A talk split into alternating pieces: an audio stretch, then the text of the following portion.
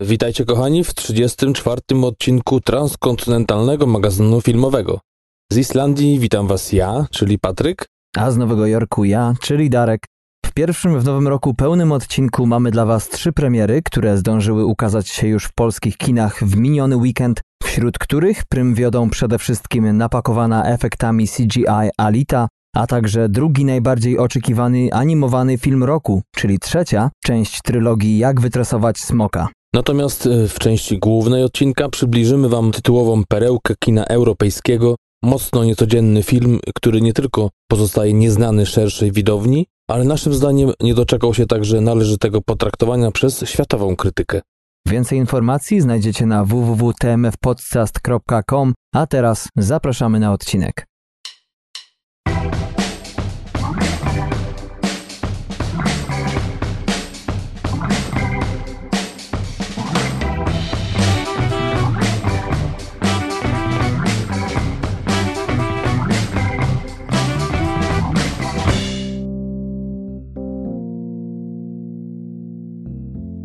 Tak, połowa lutego, jak to by powiedział Stasiu, tym jesteśmy w połowie lutego, no w drugiej połowie, dokładnie 17, czy też 18, czy 20. No i co, zima? Darku, dalej zima u was? U ciebie? Dalej zima.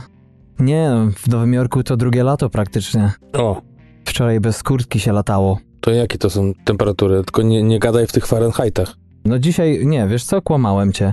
Teraz akurat jest jeden stopień, ale Mhm. wczoraj było tak w porywach do 14. O, Teraz się zrobiło, patrzę, tak zimno. To tak jest, jak człowiek w klatce spędzi pół dnia i, i nie wyjdzie, nie wystawi głowy na zewnątrz. a już, już tutaj nam trochę spoilujesz opowieść o filmie, A, o którym dzisiaj będziemy mówić, gdzie właśnie reżyser mówił o tym, że aktorzy to są takie zwierzęta w klatkach, tak? I ty w tej klatce swojej złotej siedzisz. Nie było to skromne, tak. ale to w- jakby jesteś z Nowego Jorku, więc. Wow. Przestań dogryzać, tak? Co do spoilowania filmu, to powiem tylko tyle, że jak się ma taki szajs e, na tapecie, no to ciężko jest utrzymać język na wodzy. W cudzysłowie oczywiście. Aha. A Scheiss kojarzy się oczywiście z Scheisse, bo film jest niemiecki. tak jest. Chociaż nie za bardzo po niemiecku. Ale do tego dojdziemy. Tak. A u ciebie jak tam? Co ostatnio chodziło ci po głowie? Siedzisz tam na Islandii, yy, wszystko dobrze, zmiany się szykują. No, o zmianach na razie powiedzmy, że, że będę milczał. Coś się szykuje, ale to mm, wiadomo, jak to w dobrym meczu do ostatniego gwizdka coś może się zmienić, może być kontratak. Nie mówię, że czekam na kontratak, ale może się coś wydarzy. Wiem, że mówię tajemniczo, ale tak to musi na razie pozostać. Co chodzi po głowie? Bardziej co leży na głowie. Czapka, kaptur, szalik, takie rzeczy. Zresztą nie wiem, jak to będzie dzisiaj przy montażu, czy mojego kolegę, który za mną szaleje. Wiesz, jak to są na przykład wywiady i ktoś z tyłu robi zajączka. No Nie wiem, jakich ty kolegów masz. To nie, to poczekaj, no to puenta jest taka, że moim y, kolegą zajączkiem jest dzisiaj wiatr szalejący Mhm. w porywach do, do 15 metrów, nawet do 20 metrów na sekundę. Zamiecie śnieżne y, i to wszystko dzieje się za moimi plecami, więc całkiem nie jest powiedziane, że, że jestem sam w tym nagraniu i że może być tyle wiatru i tyle dudnienia, że no nie będziesz w stanie tego wyciszyć, ale mam słuchawki na uszach, więc nie wiem jak to jest. Może jest ciszej niż mi się wydaje. No wiesz, z drugiej strony, jak e, tam naprawdę cię nieźle zasypie, to przynajmniej będziesz miał czas jutro nagrać pół odcinek, e, który wyjdzie zaraz po dzisiejszym. W sensie zaraz, w następnej kolejności po dzisiejszym pełnym odcinku. Tak, bo też warto wspomnieć, że, że no, informowaliśmy o tym, że ten odcinek będzie trochę później. Nie było nic mowy o tym dlaczego, a to ze względu na moją pracę, e, rodzaj tego zajęcia, które od czasu do czasu mi się e, też przytrafia, czyli bycie na tak zwanym stand-by'u, całonocnym oczekiwaniu na wezwanie, czy coś tam się w fabryce dzieje i tak to właśnie było dosłownie literally, Mhm. Literally, Mhm. Dwie minuty przed rozpoczęciem nagrania zadzwonił telefon y, w piątek i, i musiałem jechać i tak spędziłem całą prawie noc na naprawach różnego rodzaju mm, w firmie. No tak, widzisz, ty musiałeś do późna nocy pracować, a ja musiałem rozmontować to swoje studio i potem złożyć jeszcze raz, więc ten stand-by każdego z nas na swój sposób dotknął. A wiesz, ty się starasz parać stand-upem, a ja stand-byem. No tak. I komu to lepiej wychodzi? Każdy ma swoje zajawki. A przynajmniej ty coś na tym zarabiasz jeszcze. No właśnie chciałem powiedzieć, że chociaż ja zarabiam na tym. Myślę, że jak ktoś stand-upuje powiedzmy w klubie za piwo, no to ja mam więcej za, za swój stand-by. No dokładnie, ale powiem ci, że jak tak sobie myślę o tym, jakbym to ja miał żyć tak właśnie w niepewności, że zaraz mnie wezmą, a ja wiesz, w szlafroku, czy, czy przynajmniej po pierwszym piwie, to tak sobie myślę, że całe szczęście, że z matmy to jednak zawsze kiepski byłem. Dzięki temu nawet nie mam szansy na taką pracę, jaką ty masz. No, nie, to wiesz, to taka poboczna specyfika i akurat tutaj. Hmm. Słyszałem, że niekoniecznie trzeba być nawet dobrym z nie tylko z matematyki, ale z innych rzeczy, żeby. Nie, wystarczy, że skończysz uniwersytet y, w Sofii i zupełnie sobie nie radzisz na polu mechanicznym, możesz dostawać y, te same pieniądze i tak samo zarabiać. Y, mamy takiego tutaj kolegę o pseudonimie notabene Money, który no tak z, z, ostatnio mówiliśmy, że chyba jak każdy z nas ma coś na sumieniu, mhm. no to te wszystkie naleciałości się uczłowieczyły w postaci właśnie kolegi Maniego. Bo nie jest to wsparcie dla naszego zespołu, że tak powiem, delikatnie i po macoszemu. Czyli ktoś się po prostu może zmanić. Tak. Mhm. A kolega opowiadał, że pracował na przykład między innymi w, na Alasce w hotelu. O, na Alasce w hotelu. Mhm. Ale powiem ci szczerze, tak yy, yy, ta Alaska to Nie chcę się za innych wypowiadać, ale do tej pory, dopóki nie poznałem kogoś, kto tam mieszkał i, i, przez całe życie prawie, to zawsze wydawała mi się właśnie taką Rosją B, taką Rosją, którą car przegrał kiedyś w karty z Amerykanami, jak to mi kiedyś tata zawsze wmawiał. Bo nigdy nie mogłem się nadziwić, dlaczego zdecydowali się oddać e, przyczółek i to taki całkiem fajny, z fajnym zasięgiem rakietowym i tak dalej, nie? Znaczy wtedy to jeszcze o rakietach nie myśleli pewnie za cara, ale mogli, nie? To z drugiej strony. E, no ale powiem ci szczerze, że ta Alaska yy, rzeczywiście jest piękną krainą. Może, może wiecznej deprechy ze względu na wahania pogody, ale jednak taką dziurą zabitą dechami. Yy, z pozdrowieniem oczywiście dla wszystkich dziur. Yy, nie jest. Co, Darku, obejrzałeś w tym tygodniu? W tych dwóch tygodniach, trzech, nie wiem. Coś takiego, o czym jeszcze nam nie opowiadałeś tutaj.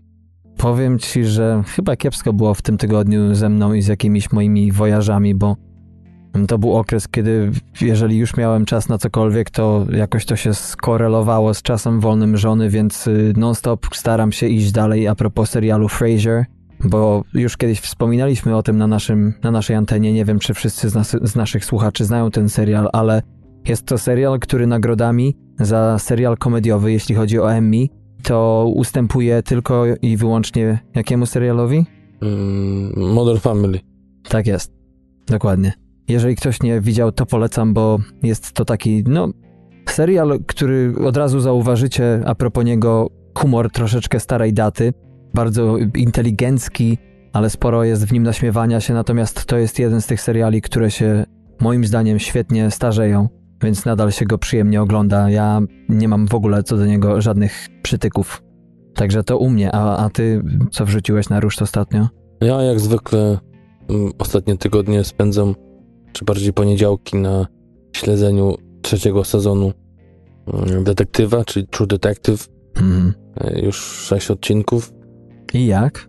No jest coraz lepiej, coraz ciekawiej. O. Jest kilka postaci, które na razie nie wiem co robią, ale wydaje się, nie pchają zupełnie e, akcji, ale mm. znając genialność tego serialu, to coś tam się na końcu mm, odwinie mm. I, i, wątpię, że tak, tak to zostanie, bo jeżeli tak, to będzie to pewien, e, nie wiem jak to teraz przetłumaczyć, czasami widzisz z tego, że jestem na, e, na Islandii i mówię po angielsku flow. No flow chyba, chyba też troszeczkę spolszczyliśmy to, czy spolszczamy, nie? To stwierdzenie. I możesz powiedzieć po przynajmniej moim zdaniem średnim drugim sezonie mm, jednak ten serial powraca. Może no, to nie będzie ta jedynka, która już na zawsze będzie miała ten efekt świeżości, ale mówisz, że wyrabia się na nowo? No właśnie, szczerze mówiąc, to, to ja należałem do tej grupy e, odbiorców drugiego sezonu, którzy wcale nie uważali, że był e, jakiś bardzo zły. Był inny, musiał być zupełnie inny, e, żeby w ogóle chyba fani go przyjęli, czy ktoś chciał go oglądać pod tą samą nazwą, więc zupełnie inna historia, zupełnie inni ludzie teraz też, w sensie aktorzy, e, ale teraz jest taki właśnie powrót, wiele tych schematów i, i takich trików jest wykorzystanych jak właśnie przeskoki czasowe z pierwszego sezonu, więc to jest jakby ukłon. Tak, tak. Do oryginału kultowego już można powiedzieć. Mhm. Ale mówię, drugi też moim zdaniem miał urok. Ten jest też inny, chociaż z konstrukcją podobny. Mm, no i trzyma, trzyma poziom, myślę, że takie 9 na te 10 IMDB-owskie, a myślę, że jakbym miał swoją ocenę dać, to też takie byłoby 14 na 15. Naprawdę Ali y, daje radę, y, jego partner białoskóry chyba jeszcze lepiej nawet. Także naprawdę polecam ten trzeci sezon. No I oczywiście powrót do, do dwóch poprzednich, jeśli e, o tym serialu nigdy nie słyszeliście. Powiem ci, że tak słucham sobie o twojej ocenie i ogólnie tak e, biorąc pod uwagę czy ostatnie interakcje z naszymi słuchaczami, czy jakieś moje takie przemyślenia, to stwierdzam, że chyba w końcu rozgryzłem e, w swojej głowie w ogóle zasadność ocen i, i, i tak mi się wydaje, że na przykład masz dwa seriale zupełnie różne od siebie. Uważam, że obu możesz dać spokojnie 14 na 15, ale nigdy nie postawiłbyś tych dwóch czternastek obok siebie. Że jednak e, chwilowy impact, jaki jest e, danego serialu na, na mnie, no na przykład mówisz o, o True Detective, nie? I teraz gdybym cię spytał, ile byś dał pierwszej części, jeżeli dałbyś 15, no to czy rzeczywiście jest taka niewielka różnica między tą 15 a 14, nie? No tak, to pewnie też od wielu czynników zależy i też ja szczerze mówiąc ostatnio zacząłem, wróciłem do recenzowania, nie oceniania filmów na Filmwebie na swoim profilu, mhm. gdzie miałem już kiedyś tysiąc, y, nie, chyba 800 tytułów, teraz doszedłem do tysiąca. Jak przejrzałem niektóre filmy, to już y, w trakcie przeglądania tych ocenionych już zmieniałem oceny swoje. Mhm. Tak sobie pomyślałem, jak ja mogłem dać taką czy taką ocenę temu filmowi. Co też się zmienia z czasem. Mm, czekaj, jaki to twój ten nick na Filmwebie? Nie wydaje mi się, tak? E, wiesz co, ja mam idealną puentę podsumowania e, tego housekeepingu, ale powiem tylko jeszcze dwa słowa, żeby tobie bić szpilę. Dwa słowa a propos tego, co oprócz tego oglądałem ostatnio. Mm. Can You Ever Forgive Me? Czyli y, film, który jest nominowany do Oscara za dwie role. Za pierwszoplanową rolę kobiecą dla Melissy McCarthy oraz Richarda E. Granta e, oraz za scenariusz adaptowany. I szczerze mówiąc, to strasznie się wynudziłem. 7.2 na, na IMDb. Hmm. Moim zdaniem mocno przereklamowana rola McCarthy, która moim zdaniem o, jakby ta ocena oparta jest tylko na tym, że w końcu nie śmieszkuje, e, jest sobą, panią dużych rozmiarów, która jest smutna, zagubiona, e, gdzieś tam sfrustrowana i w pewnym momencie płacze i jakby no fakt faktem wierzy się tym emocjom, ale żeby to wystarczyło na nominację, no o nie, nie, nie, nie. Co do pana Richarda Granta, to faktycznie pan Grant to jego pierwsza nominacja, chociaż nie jest to młody człowiek, to, to na pewno przynajmniej ta nominacja dla 61-latka no, zasłużona. Zobaczymy, jak to będzie z samą nagrodą. No, bardzo ciekawa, złożona postać. A film, też żeby dać nominację do scenariusza, to chyba przetoczymy tą naszą rozmowę, że dla mnie to była nuda i zastanawiam się, czy po prostu jak ostatnio oceniam te filmy amerykańskie, to czasami nie jest tak, że dla mnie synonimem nudy czasami jest to, że jest po prostu jest zbyt amerykański. Ja go nie kupuję, bo dla mnie nie jest to jakaś wielka historia z czym ty się nie tyle nie zgadzasz, co... To znaczy, wiesz, to tak jak ostatnio powiedziałem a propos mm, Russian Doll, serialu, który nadal ma wysokie e, notowania, zarówno na Filmwebie, jak i, i na IMDb, że jednak, no, być może ja się wtapiam czasami w tę kulturę i niektóre propozycje są bardziej uniwersalne, nie? Więc być może właśnie, być może żaden z nas tutaj nie myśli źle. Czasami po prostu wszystko zależy od dnia. I czasami też e, i optyka na przykład e, też czasami jest inna, jak w przypadku serialu Homecoming, w którym nie chodzi o to, że to jest najlepszy serial na świecie, ale jest to, tak jak to e, nasz słuchacz powiedział, jest to takie świeże zupełnie podejście, świeże spojrzenie i ogólnie przywraca mu wiarę, tak to stwierdził w seriale, jeżeli dobrze pamiętam. Jak nie, to mnie poprawi na Twitterze, ale no być może, być może tak jest. No, a druga sprawa to pojawił się teraz też serial wytwórni DC, Doom Patrol. Pierwszy odcinek był z zaplanowanych 13. Z tego co widziałem na IMDb, no wysoka cena też 9.0. Też kolejna nuda. Chyba jednak trzeba być fanem tych superbohaterów, żeby wkręcić się w tą właśnie historię. Zupełnie nic mnie tu nie ruszało. Ani losy tych bohaterów, ani to skąd przybyli, jak się to znaleźli w tym miejscu, gdzie są. Nawet nie chcę mi się za bardzo opowiadać. To jest po prostu serial o grupie superbohaterów, czy, czy jakichś takich ludzi e, z odstawki. Underdogów. Tak, którym przywrócono życie, czy też jakieś zdolności ruchowe. Gdzieś tam ich zebrano w jednym miejscu, ale szczerze to, to, to nie dla mnie. Wiesz, to znaczy tak, już nie przedłużając może housekeepingu za dużo, ale są zazwyczaj, tak mi się wydaje, dwa podejścia do danego dzieła. E, zwłaszcza na przykład takiego, czy to amerykańskiego, czy właśnie kina akcji, że z jednej strony jako recenzent, no my przynajmniej często o tym tak mówimy, że staramy się być naj, jak najbardziej otwarci, żeby wszystkie za i przeciw zobaczyć, ale z drugiej strony ludzie, którzy są, wiesz, chcą zobaczyć w filmie, czy widzą w filmie to, co chcą zobaczyć, nie? Na przykład w przypadku Marvela, to mimo już może nie do końca mają rację, że, to, że te filmy są takie dobre, to jednak też pewnie nam coś umyka, co nie umyka im. I trzeba być geekiem, żeby coś takiego poczuć, więc... Nie, no tak, no to jakby, jakbyś miał... Y, ja nie mówię, że to jest, wiesz, jedno z gorszych dzieł, czy coś w tym stylu, bo nie wiem, ale przykładowo masz grupę muzyczną swoją ulubioną, czy jedną z najulubieńszych i wiesz, po trzecim, czwartym albumie przytrafia się jakiś taki ogólnie przyjęty słabszy, mm. ale jednak ty widzisz tę nutkę tutaj tej gitary basowej, tego swojego ulubionego basisty, tutaj jakiś, y, wiesz, y, falset y, wokalisty, który idealnie mu wyszedł i dalej to uważasz za, za coś świetnego, po prostu jesteś w tym klimacie, to się kręci i zakładam, że ta grupa tych ludzi, fanów czy DC, czy Marvela jest ogromna.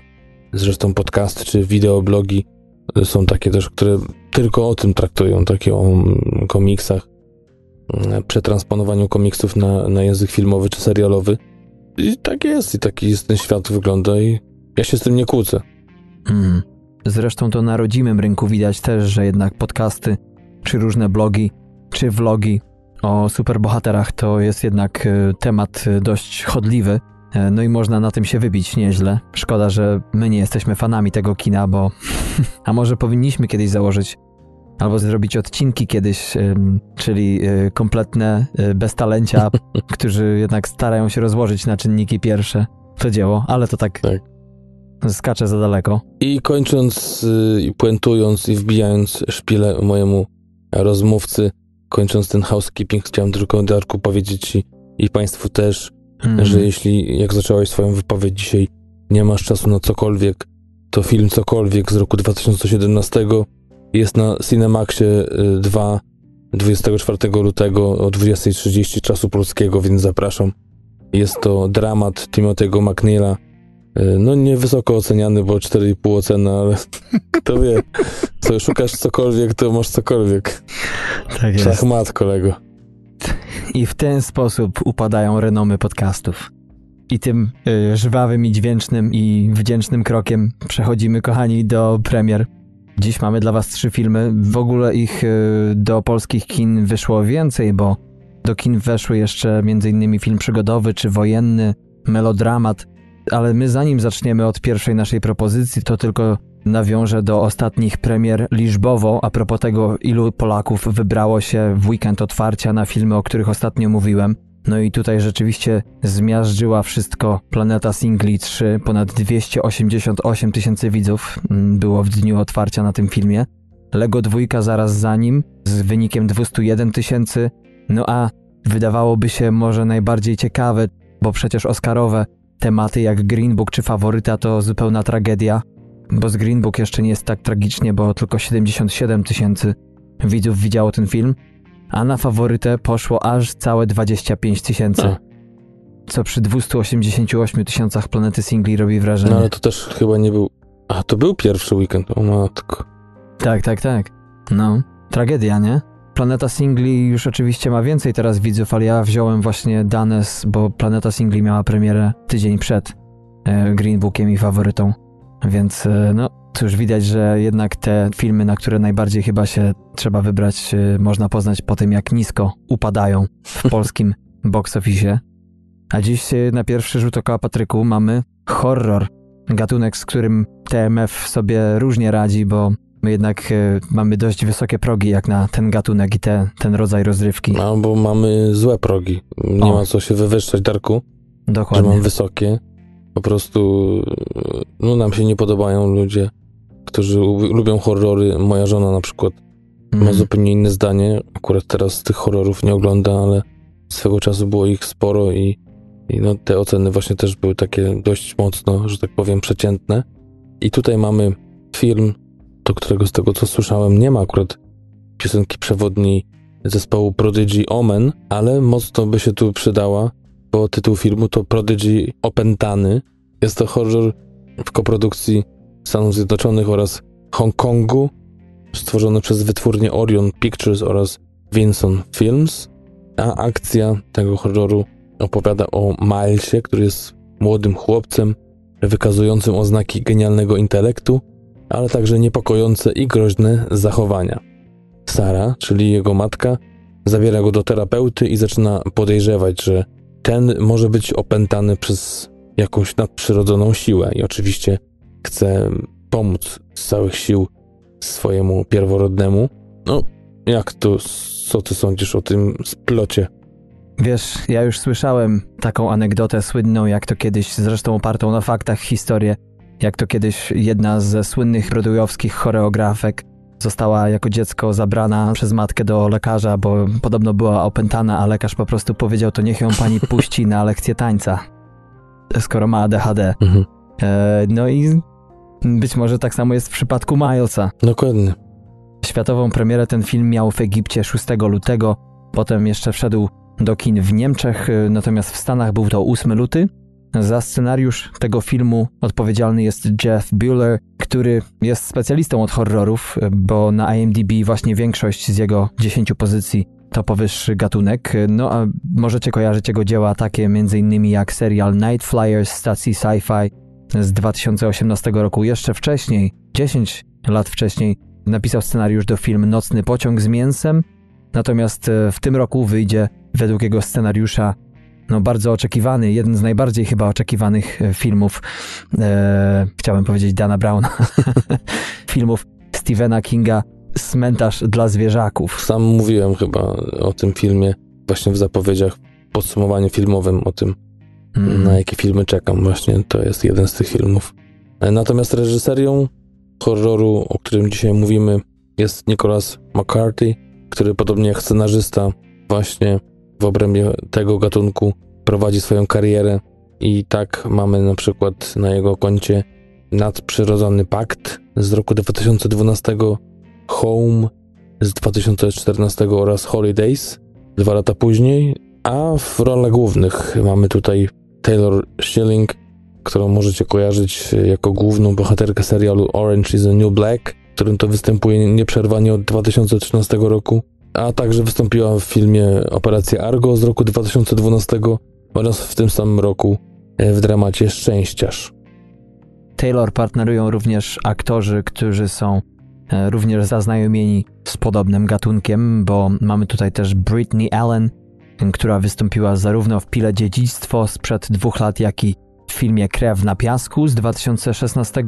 Był też taki film z jej udziałem jak Zabij i Żyj z zeszłego roku, a obsadę głównych bohaterów domyka tutaj Jackson Robert Scott, który wystąpił w zeszłym roku zarówno w filmie To na podstawie powieści Stephena Kinga, a także w serialu Fear e, of the Walking Dead, czyli w spin-offie mm, słynnego serialu. E, no a jeszcze wcześniej widzieliście go w serialu Zabójcze Umysły.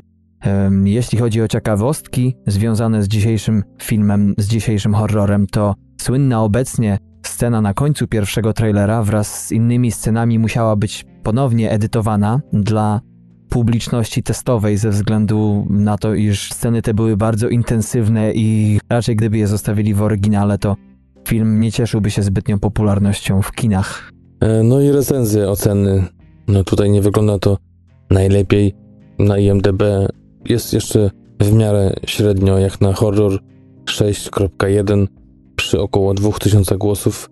No to na Rotten Tomatoes to już jest yy, przy 52 recenzjach 47% pozytywnych ze średnią oceną 5.1 na 10, jeśli chodzi o krytyków i widzów, gdzie mamy tu 51% i średnią ocenę 3,2 na 5. Mm. No, jeszcze można powiedzieć o tym, że mediakrytyk.pl, mm, który to jest takim polskim Rotten Tomatoes, powiedzmy, o ile pamiętam, to były tylko trzy recenzje oficjalne, ale średnia ocena 2,9 nie zwiastuje nic dobrego a propos tego filmu. Ale zanim o minusach, to może przedstawię lekko plusy, które tych minusów przesłonić nam nie mogą. Mówi się o tym, że McCarthy, czyli reżyser, wie, że nabudowywanie emocji jest ważniejsze niż, no, w cudzysłowie, jak to piszą, wypłata, czyli plon zebrany na koniec. No i udaje mu się podobno stworzyć napięcie w filmie z pozornie małych i nieznaczących wydarzeń. Mówi się też, że choć nie jest to pierwszy horror o opętaniu, to jednak kreacje aktorskie zarówno Jasona Roberta Scotta, jak i Taylor Schilling podnoszą podobno film ponad przeciętny poziom psychologicznego trailera. Czy też thrillera? A jeśli chodzi o minusy, bo tego pewnie będzie więcej. Może to jakoś pięknie streścisz. tak, streszczę to do dwóch, bo tych faktycznie opinii było sporo negatywnych. Jak to jeden z panów powiedział, nie wiem jak 90 minut może wydawać się jak 6 godzin, ale temu filmowi udało się stworzyć to wrażenie idealnie. Brawo. Za recenzję oczywiście. Tak, oraz to, że reżyser oraz scenarzysta mogliby spokojnie napisać podręcznik dla rodziców o dziecięcym opętaniu, ponieważ beztrosko pożyczają od niezliczonych filmów opisujących takie właśnie przypadłości u dzieci. Także generalnie mało oryginalności, a e, wszystko po prostu copy-paste. Tak jest. No ale zawsze jakiś plus jest, że można kwieciste recenzje poczytać. Budżet tego filmu to 6 milionów dolarów. Po pierwszym weekendzie już zarobił na siebie w zasadzie tygodniu, bo jest to ponad 8,7 e, miliona dolarów. Czas trwania filmu to półtorej godziny bez dwóch minut, także jeżeli macie ochotę wybrać się na horror, no to Prodigy to jest ten jeden z dwóch horrorów. E, jeszcze jest Zakon Świętej Agaty, też amerykański, ale z wiadomych względów postanowiliśmy o nim dziś nie mówić. To to jest pierwszy film, kochani, a teraz, tak jak zapowiadaliśmy już na początku, jeden z dwóch głównych filmów minionego weekendu, czyli Alita Battle Angel.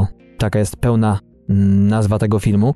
Jest to film akcji z elementami romansu oraz, jak to mówią producenci, sporą nutką CGI produkcji wytwórni 20th Century Fox. Akcja, jak to też mówią producenci, dezaktywowany kobiecy cyborg zostaje przywrócony do życia, jednakże nie pamięta niczego ze swojego poprzedniego i wyrusza na poszukiwanie samej siebie. Film web y, tutaj jest mniej wylewny. Mówi o tym, że film opowiada o naukowcu, który ratuje kobietę cyborga od zniszczenia. Także takie dwa troszeczkę inne i może też w jakiś sposób uzupełniające się opisy tego filmu, którego premiera światowa to był 5 luty w kilku krajach, głównie w azjatyckich, takich jak e, Korea Południowa czy też Indonezja, a w Stanach Zjednoczonych film miał premierę tak jak u nas 14 lutego. Dla tych, którzy nie są fanami tego gatunku, czy maniakami nowel graficznych, to dodamy tylko, że właśnie dzisiejszy film jest na podstawie właśnie graficznej noweli komiksu dziewięcioczęściowego autorstwa Yukito Kishiro pod tytułem Gunm G-U-N-N-M, taka oto nazwa, prawie jak rodem z Bałkanów, bez żadnych samogłosek. James Cameron to pierwsza z osób odpowiedzialnych za scenariusz do dzisiejszego filmu, za który również był nominowany, współnominowany do Globa w tej kategorii. E, oczywiście no, tego pana nie trzeba przedstawiać, ale no, podamy tylko, że stworzył takie filmy jak e, Avatar, Pirania 2, Latający Mordercy jeszcze wcześniej, Rambo 2 z 85 roku, 10 lat później stworzył scenariusz do Dziwnych Dni, no i oczywiście potem mamy Titanica. Jeszcze w międzyczasie przewinął się Terminator. To ciekawe właśnie, przeglądając IMDB i pozycje właśnie te, gdzie napisał scenariusze, to 34 na 54 mają w tytule Terminator, a ponad połowa reszty to też Avatar. Tak, tak, tak. Ktoś jeszcze jakoś wyliczył, że jego najlepsze filmy zaczynają się na T albo na A, jakoś tak, tak mi się wydaje. Albo na jakiekolwiek inne litery alfabetu. Kończąc temat scenarzystów, to mamy tutaj Leetę Kalogridis. Ta pani znana jest za takie filmy jak Wyspa Tajemnic z 2010 roku Martina Scorsese, czy film Alexander z roku 2004. Oprócz tej dwójki scenariusz też e, współtworzył reżyser filmu, czyli Robert Rodriguez, który na swoim koncie jako właśnie scenarzysta ma takie filmy jak Desperado z 1995, czy też jego pierwowzór, czyli El Mariachi, który powstał 3 lata wcześniej, a także Macheta, rok 2010, czy też Greenhouse Planet Terror z roku 2007. E, jako reżyser, no, przede wszystkim zabłysnął światu jako autor Sin City z roku 2005, Od Zmierzchu do Świtu z 1995, czy też no, to, co w moich oczach tak świetnego reżysera po, pognębiło, czyli Mali Agenci z roku 2001 i kolejne, nie wiem, 14 części. Dla mnie, tak jak każda praktycznie z tych części kosztowała około 140 milionów dolarów i każda zrobiła prawie 300-400, więc finansowo to były przeboje, ale no dla mnie jednego z najlepszych e, właśnie reżyserów, których podziwiałem przez lata. Wiadomo, potem było Sin City, ale te mali agenci to, to po prostu... Słuchaj, no jakoś trzeba te wysokie rachunki za hollywoodzki styl życia płacić, tak? Hmm. Tak mi się wydaje.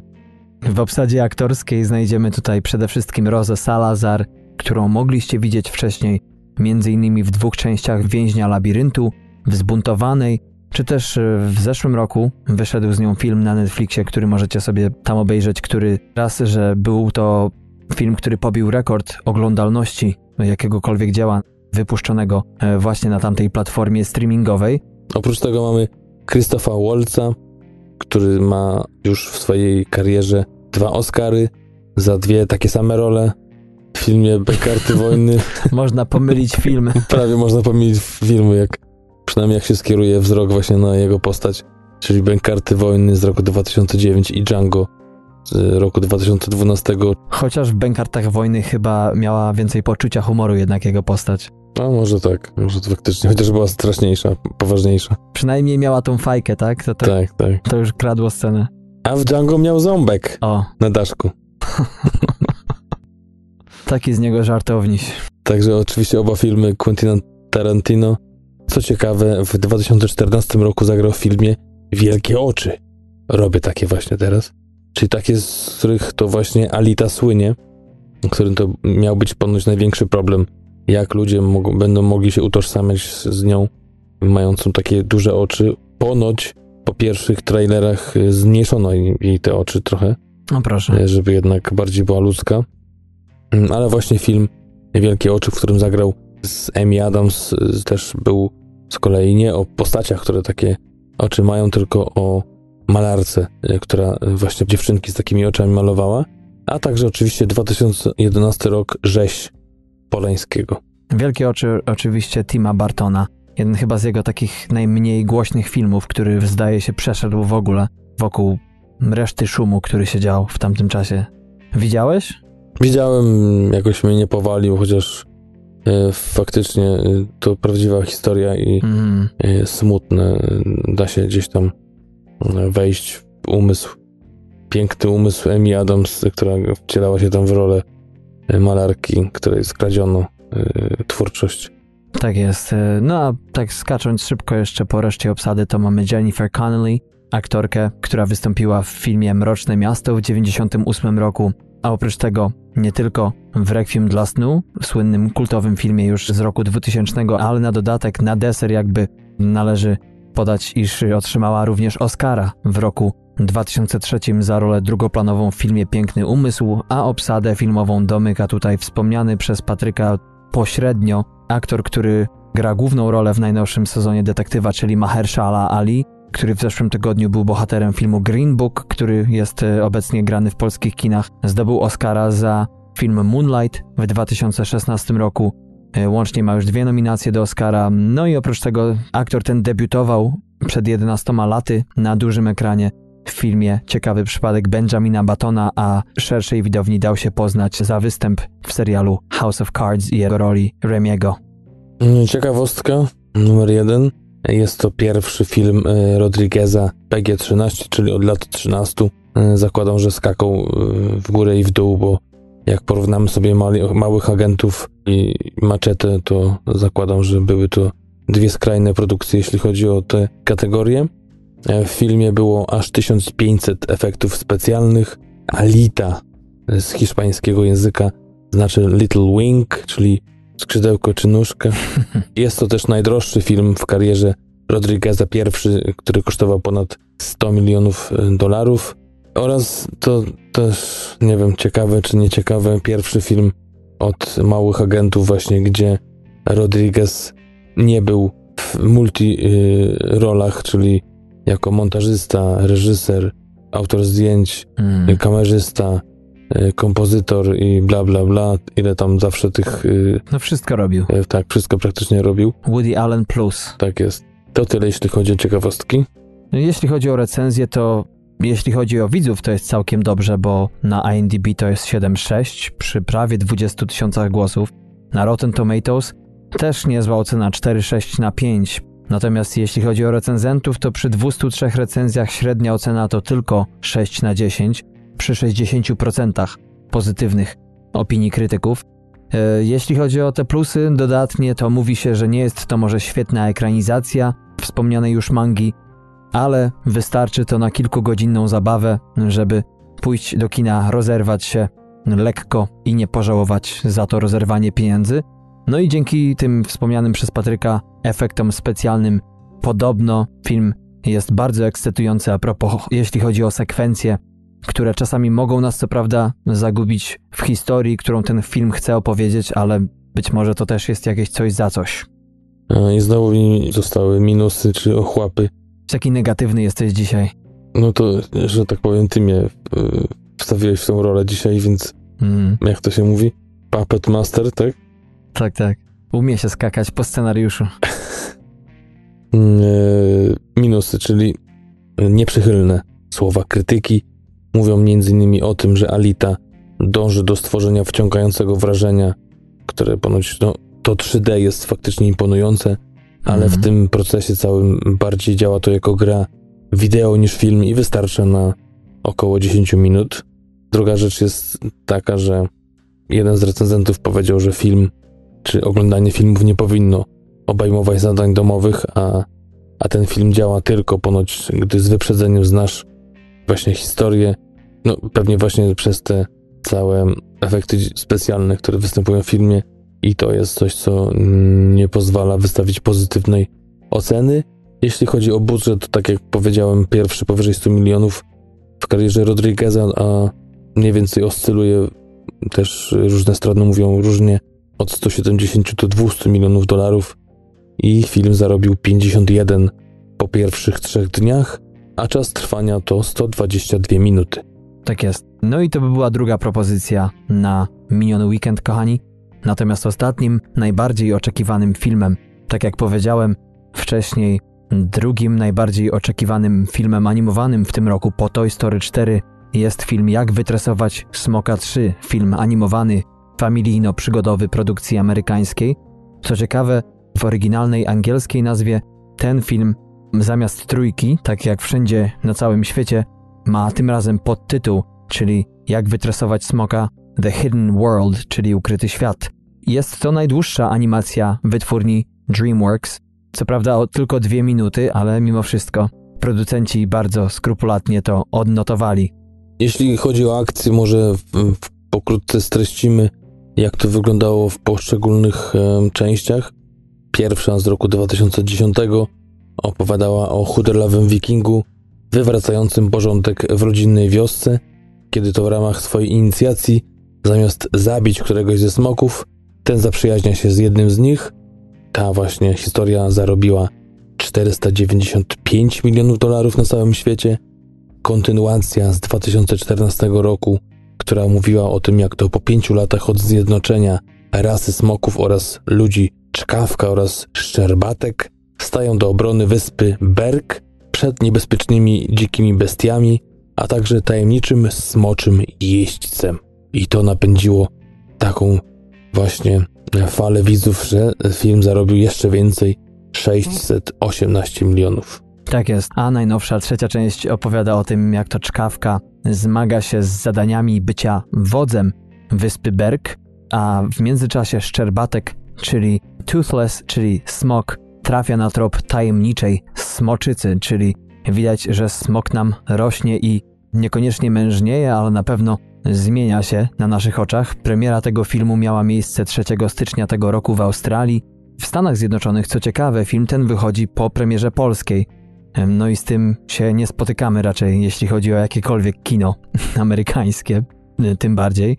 Tym bardziej takie znane tytuły, wiesz, czasami się tak trafia, ale nie przy takich hiciorach. To be. Tak, tak, tak. Czasami już nie pamiętam, jaki to był ostatnio film, który Amerykanie wypuścili na jakiś tam czas przed tym właśnie, żeby może poznać grunt, wybadać e, europejski.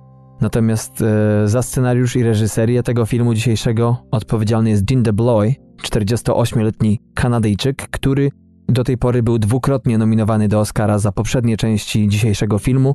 No i można mniemać, że trzecia niejako awansem czeka na niego już na przyszły rok. No i za drugą część, mimo iż ta ma gorsze notowania na IMDb na przykład, otrzymał Złotego Globa w porównaniu do pierwszej.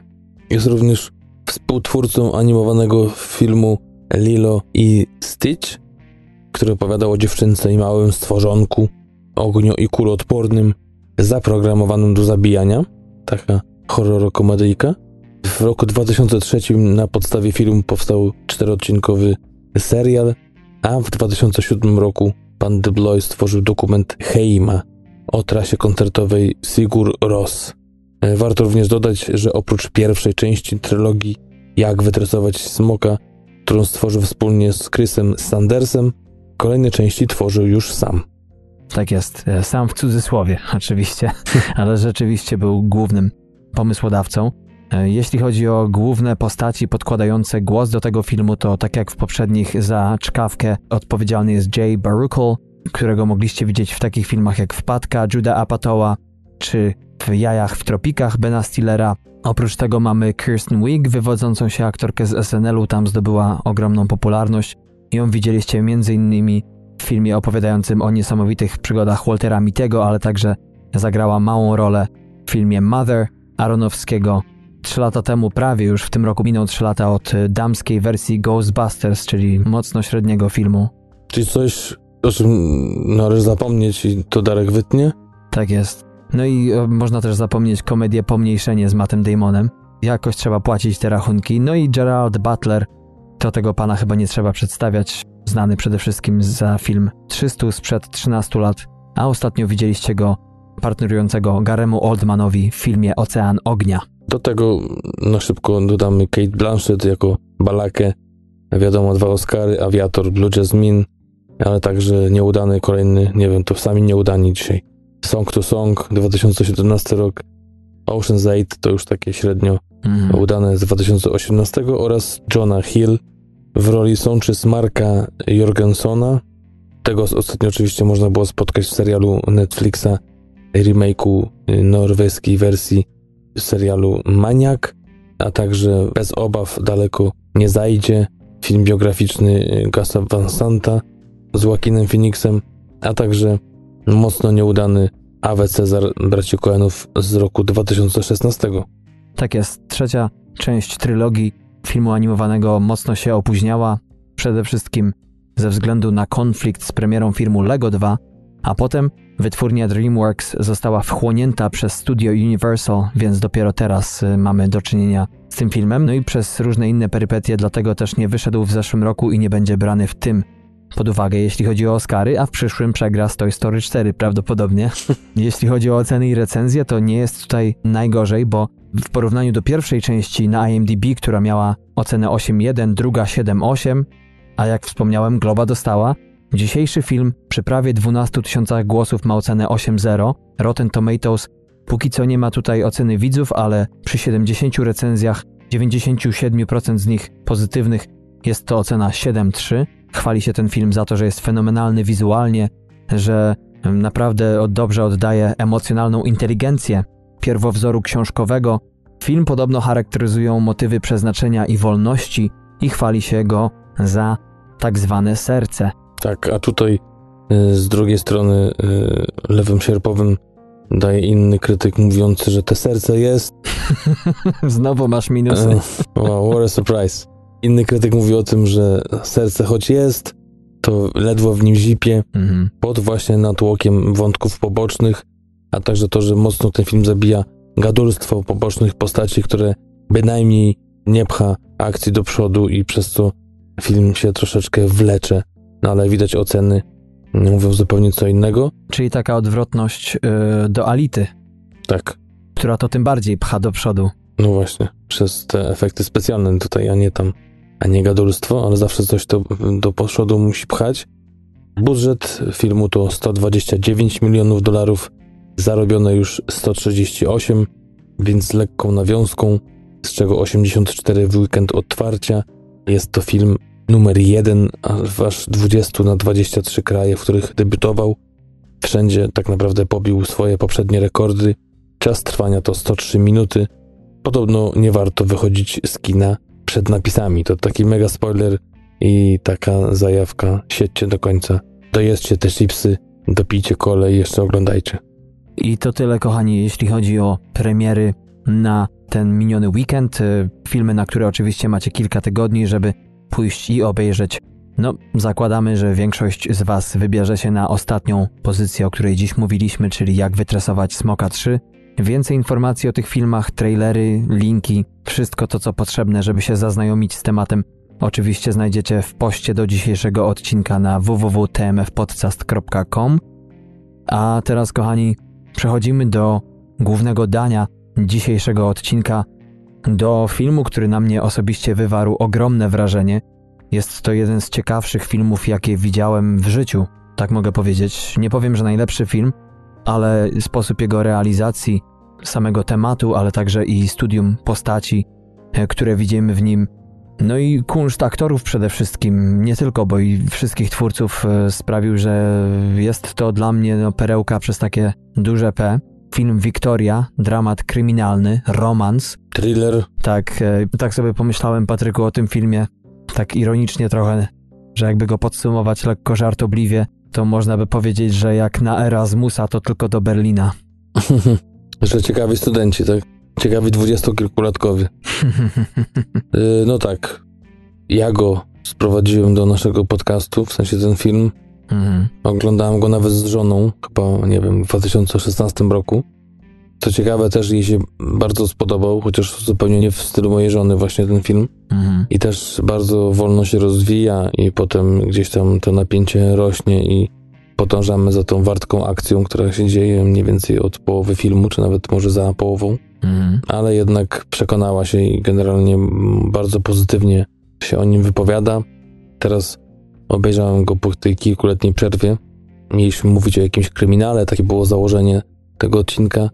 Dalej nie jest to na pewno sztampowy przykład kryminału. Coś tam z tego w sobie ma, ale no na pewno wiąże się z wielką dawką emocji i jest to no, na pewno wyjątkowe dzieło mm. pana Sebastiana Schippera. No tak, e, tym bardziej, że żeby ten film w ogóle miał okazję dojść do skutku, to mm, sporo mm, wspomniany przez ciebie reżyser musiał się nachodzić i naprosić producentów, y, naobiecywać, że to ma mm, w ogóle szansę powodzenia. Może to brzmi dość enigmatycznie, więc y, wyjaśniamy, że dzisiejszy film jest tym bardzo rzadkim filmem, który opiera się na jednym zabiegu, czyli na tym, że jest to film jednoujęciowy, który przez dwie godziny 18 minut, minus napisy oczywiście. Jest to jedno ujęcie, bez montażu, bez żadnych cięć. Jedyny taki film, który dzierżył rekord przed e, Wiktorią, e, jednoujęciowym filmem był Russian Ark. Nie wiem, czy ty widziałeś go, Patryku, z 2006 roku, Aleksandra Sukurowa. 2002. 2002. Nie, nie widziałem. Ja też słyszałem o nim gdzieś tam przesłuchując się recenzją i wywiadom z reżyserem. No jest to film, który toczy się w pałacu zimowym w Sankt Petersburgu, do którego zaangażowano ponad 2000 statystów. Dziś film ten ma o wiele mniejszą obsadę, nawet tę poboczną.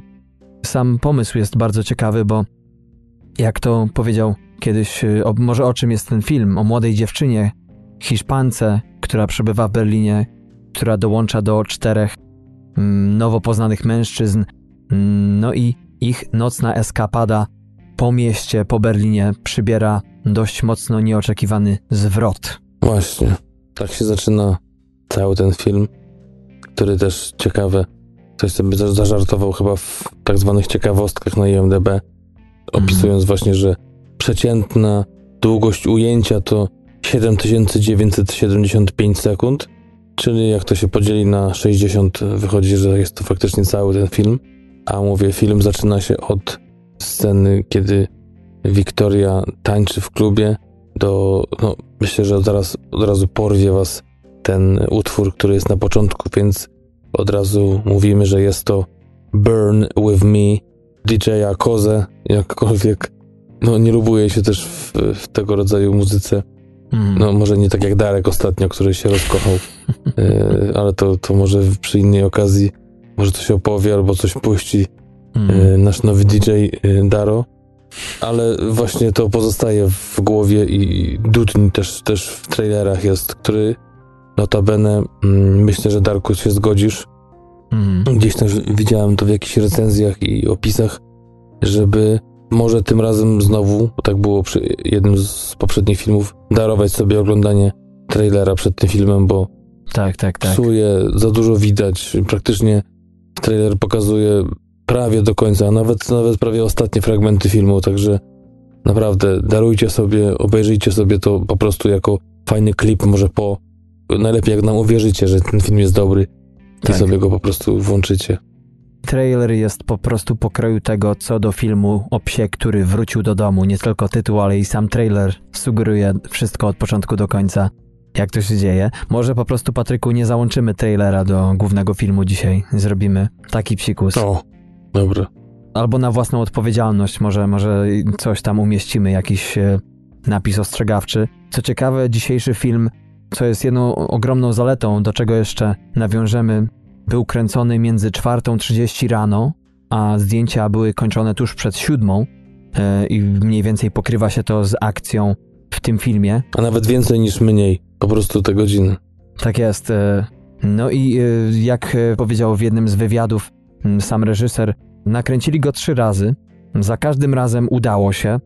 Zresztą też pytany był, czy chciał użyć CGI, nie myślał o tym i on powiedział, że jednak CGI nigdy nie działa tak dobrze i albo się kręci coś na raz, albo potem wychodzi taka akcja jak z Birdmanem, który no przez to, że nie mieli jak tego nakręcić ze względu na timeline czasowy, na szybko postępującą noc i dzień, więc rzeczywiście tam użyli trochę tego. Tutaj nie, tutaj to było non-stop dwugodzinne, ponad dwugodzinne ujęcie. Ale sam Shipper do, bardzo dobrze się jakby wypowiada o Birdmanie. Tak, tak. Uważa, że, że filmy, które gdzieś tam nie powtarzają schematów, tylko podają coś zupełnie nowego, mhm. to jest coś, co jest yy, wartością dodaną w kinie i to yy, uważa za duży plus właśnie w Birdmanie, aczkolwiek właśnie nie lubi tych porównywań do, mhm. do innych filmów, jeśli chodzi o jego produkcję.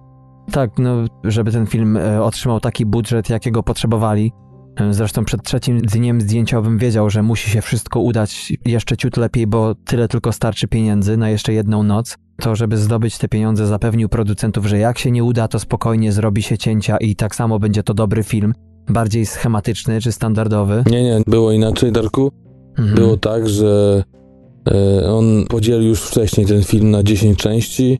Tak, tak. E, sam w głowie z tyłu miał, że głównym jego planem A jest zrobić to w jednym ujęciu, ale wiedział, że nikt w to nie uwierzy, więc nakręcił to po cztery razy każdą z tych dziesięciu scen.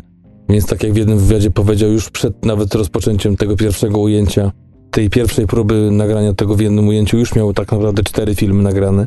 To znaczy on, y, jeżeli dobrze rozumiem, to próbował, tak? Każda scena miała trwać 10 minut, więc po prostu w kolejnym dniu prób nagrali po cztery razy każdą, tak? Powiedział kiedyś, że punktem wyjściowym tego filmu jest napad na bank, powiedział o dzisiejszym filmie, że to nie jest o napadzie na bank. To jest napad na bank. Tak, mówił o tym, że zaczęło się wszystko od, od tego, że miał taki sen, pomysł, jakby to było, gdyby napadł na bank i jeszcze z grupą przyjaciół. I, taka właśnie sytuacja, taka, takie zdarzenie e, gdzieś tam by ich zjednoczyło razem. Oczywiście mówimy o napadzie na bank, który jest idealnym napadem na bank, czyli nikt się o tym nie dowiaduje, e, rozchodzą się i gdzieś tam trzymają w, w głowach i w sercach tajemnicę tego, tego zdarzenia. Mhm. I też powiedział jednym z wywiadów, nawet jakby to był najnudniejszy w historii świata napad na bank, to on na przykład widział siebie też potem dalej szedł e, w tych swoich wyobrażeniach jako takiego kierowcę właśnie, e, który przewodzi takiej grupie, czy prowadzi ją samochodem. I nawet jakby to było najnudniejsze, to pewnie to byłoby, jeżeli nie naj, to mhm. jedno z największych przeżyć w jego życiu. I, i od tego się właśnie zaczęło, że, że właśnie siebie widział w, w roli tej Wiktorii. Co ciekawe powiedział, że to go w ogóle nie przerażało, ta wizja, że, że coś takiego się zdarza naprawdę. I potem pomyślał, a może zrobić film z tego całego snu, z tego wyobrażenia. I tak to się zaczęło. No i potem w trakcie pracy nad tym filmem okazało się, że już pracując, już włączając w to aktorów cały ten proces powstawania, klarowania się jego wizji, okazało się, że jednak najlepszą formą będzie ta, która będzie zawierała tylko szkielet, czyli miejsca, czas, kiedy co się dzieje, gdzie przechodzą dalej. Natomiast y, w większości dzisiejszy film jest improwizowany. Grany jest zarówno po angielsku, jak i po niemiecku, co zresztą jest ogromną zaletą tego filmu, bo często właśnie ich angielski, jak i cała gra w ogóle głównych bohaterów jest tak naturalna, tak naturalistyczna. Chyba dzięki właśnie improwizacji osiągnęli taki efekt, że nawet jak mówią coś po angielsku, to jest to czasami tak niegramatyczne, ale brzmi to jak ktoś, kto kiedyś koło ciebie, jakiś cudzoziemiec siedział i mówił po angielsku, właśnie starając się na bieżąco tworzyć nowe reguły żeby wyjaśnić, o co mu chodziło. Sam właśnie scenariusz, tak jak mówiłeś, to, to tylko 12 stron, właśnie opisujące, tak jak mówiłeś, to, co się ma dziać, a nie to, co mają praktycznie aktorzy powiedzieć. Mm. W niektórych y, informacjach znalazłem, że, że było mało tych e, dialogów, czy w większości były improwizowane. Powiem więcej, dwóch aktorów przynajmniej, czyli główna aktorka, czyli Laja oraz Franz Rogowski, który zagrał boksera, zupełnie w ogóle ani jednej strony nie przeczytali z tych 12 stron, co w jednym wywiadzie zszokowało nawet e, reżysera, oczywiście żartował, mówi, to ja tyle serca włożyłem w te 12 stron, e, a wy tego nie przeczytaliście, a no co, Laja mówi, że a ja dostałam tylko trzystronicowym tłumaczenie po angielsku, to po co ja to miałem czytać? Na co dziennikarz powiedział, jak to, wytłumaczcie mi, jak to w ogóle się udało, skoro nikt nie czytał scenariusza. Mm. A na co powiedział z kolei Shipper, że to jest może koki, czyli takie może trochę do przodu powiedziane i może dużo w tym będzie brawury, ale uważa, że jest, y, że scenariusz jest mocno przereklamowany. No, wiesz, być może dzięki temu ta dwójka to była metoda, żeby zagrali tak wspaniale, jak zagrali. Inny aktor, można powiedzieć główna rola męska w tym filmie, czyli Zone, e, grany przez Frederika Lau, to pewnie przeczytał trochę, a i tak tyle czasu, ile spędził przed kamerą i to, jak ta jego postać ewoluuje, jak się dostosowuje do sytuacji, to no być może dla niektórych właśnie działa to, że jednak jak masz y, klarowny plan w głowie na podstawie właśnie szkieletu, to, to jednak łatwiej cię to prowadzi do celu. Bardzo zdziwiłem się, jak przeczytałem o tym filmie, że po tym, jak już zostało nakręcone to wszystko, że ten film jest niby tak wyjątkowy, że udało się zrobić to w jednym ujęciu, no to a premierę miał na festiwalu Berlinale w lutym w 2015 roku, no to jednak potem wszystkie jednak znane festiwale światowe odrzucały ten e, film. Mówili, że w zasadzie nie wiedzą w jakiej kategorii go umieścić, czy to jest to, czy tamto. Nikt nie, nie wiedział jak sobie z tym poradzić. No właśnie, mówi się o tym, że taki jest wyjątkowy. Zresztą zaraz powiem o ocenach, o tych recenzentach, którzy też piją peany na temat tego filmu, a tak jak mówisz, tak naprawdę tylko Berlin tam sześć y, nominacji, nagroda dla, dla reżysera, dla filmu i też European Film Awards z takich ważniejszych, gdzie były dwie nominacje właśnie i za film, i za reżyserię i koniec. Tak. I tak naprawdę jakieś tam poboczne, bardzo mało ważne albo mniej ważne festiwale i tyle. Nawet samo to, że, że nie mogli się też starać o nominację do Oscara, bo za dużo było tych dialogów po angielsku. Mhm. To też, y, też wpłynęło na to, że nie wiadomo było właśnie, pewnie to była jedna z tych rzeczy, o których mówisz, że raz, że gatunek, a dwa, czy to był niemiecki film, czy tak. anglojęzyczny, czy obcojęzyczny. Ale tu trzeba powiedzieć, że mowa nie o ludziach z akademii, ale o ludziach z niemieckiej branży, ponieważ y, przepisy Oscarowe mówią, że w większości, czyli powyżej 50% film powinien być w danym języku, żeby móc być zakwalifikowany. I jak to powiedział reżyser w jednym z wywiadów, doliczyli się, że 51% w tej we w te tego filmu jest po niemiecku, ale jednak Związek Filmowy, Filmowa Akademia Niemiecka postanowiła przyznać e, nominację swoją od siebie innemu filmowi. Dobrze. No i jeszcze taka była sytuacja, że po Berlinale podobno sami e, przyszli przedstawiciele innych festiwali, przede wszystkim Sundance, sami przyszli grzecznie przeprosić za to, że nie doceniali. Jedna kobieta powiedziała, że właśnie jest specjalnie od Roberta Redforda i że bardzo chcieliby puścić film na festiwalu. Lepiej późno niż wcale. Too late to apologize, jak to mówi słynna piosenka. No tak, może tak mówimy o tych informacjach wokoło filmu. Zaczęliśmy trochę, na, napomnieliśmy o reżyserze, może kilka słów o nim. Mhm. Co ważne, jest to też y, aktor, który właśnie w latach 1992-95 studiował w Otto Flackenberg Schule w Monachium, właśnie aktorstwo. Y, rocznik 68 jest ten pan, czyli 47 lat miał w momencie nagrywania filmu. Pierwszą rolę zagrał w filmie Little Sharks z 1992 roku. Pierwszym filmem, który wyreżyserował, ale również i napisał scenariusz, gdyż do wszystkich swoich filmów do tej pory pisał scenariusze. Był film Giganci z 1999. Tam otrzymał drugą nagrodę e, na festiwalu German Film Awards za najlepszy film. E, film, który był koprodukowany z Tomem Tokierem. No i jeszcze taka ciekawa rzecz, że właśnie ten debiut lekko pokrywa się może e, z dzisiejszym filmem, bo tam opowiadał o trzech przyjaciołach z Hamburga i ich e, wspólnym wieczorze, ostatnim wspólnym wieczorze, e, jaki podobno mieli wspólnie spędzić. A widzisz, a potem był film Mój Przyjaciel, znowu o przyjaciołach, jednym akurat z 2006, mhm. Mm, a ostatni film przed Wiktorią to był 2009 mm, rok, kiedyś w sierpniu, który luźno był oparty na mm, noweli Johanna Wolfganga von Goethego. Tak jest. No i można jeszcze powiedzieć, że pełnił rolę współproducenta przy niemieckim kandydacie do Oscara, wielkim rywalu naszej Idy. Mowa tutaj o filmie Tony Erdmann. Tak, tak, tak. No i też warto dodać, że nie jest zbyt płodnym reżyserem od tego czasu.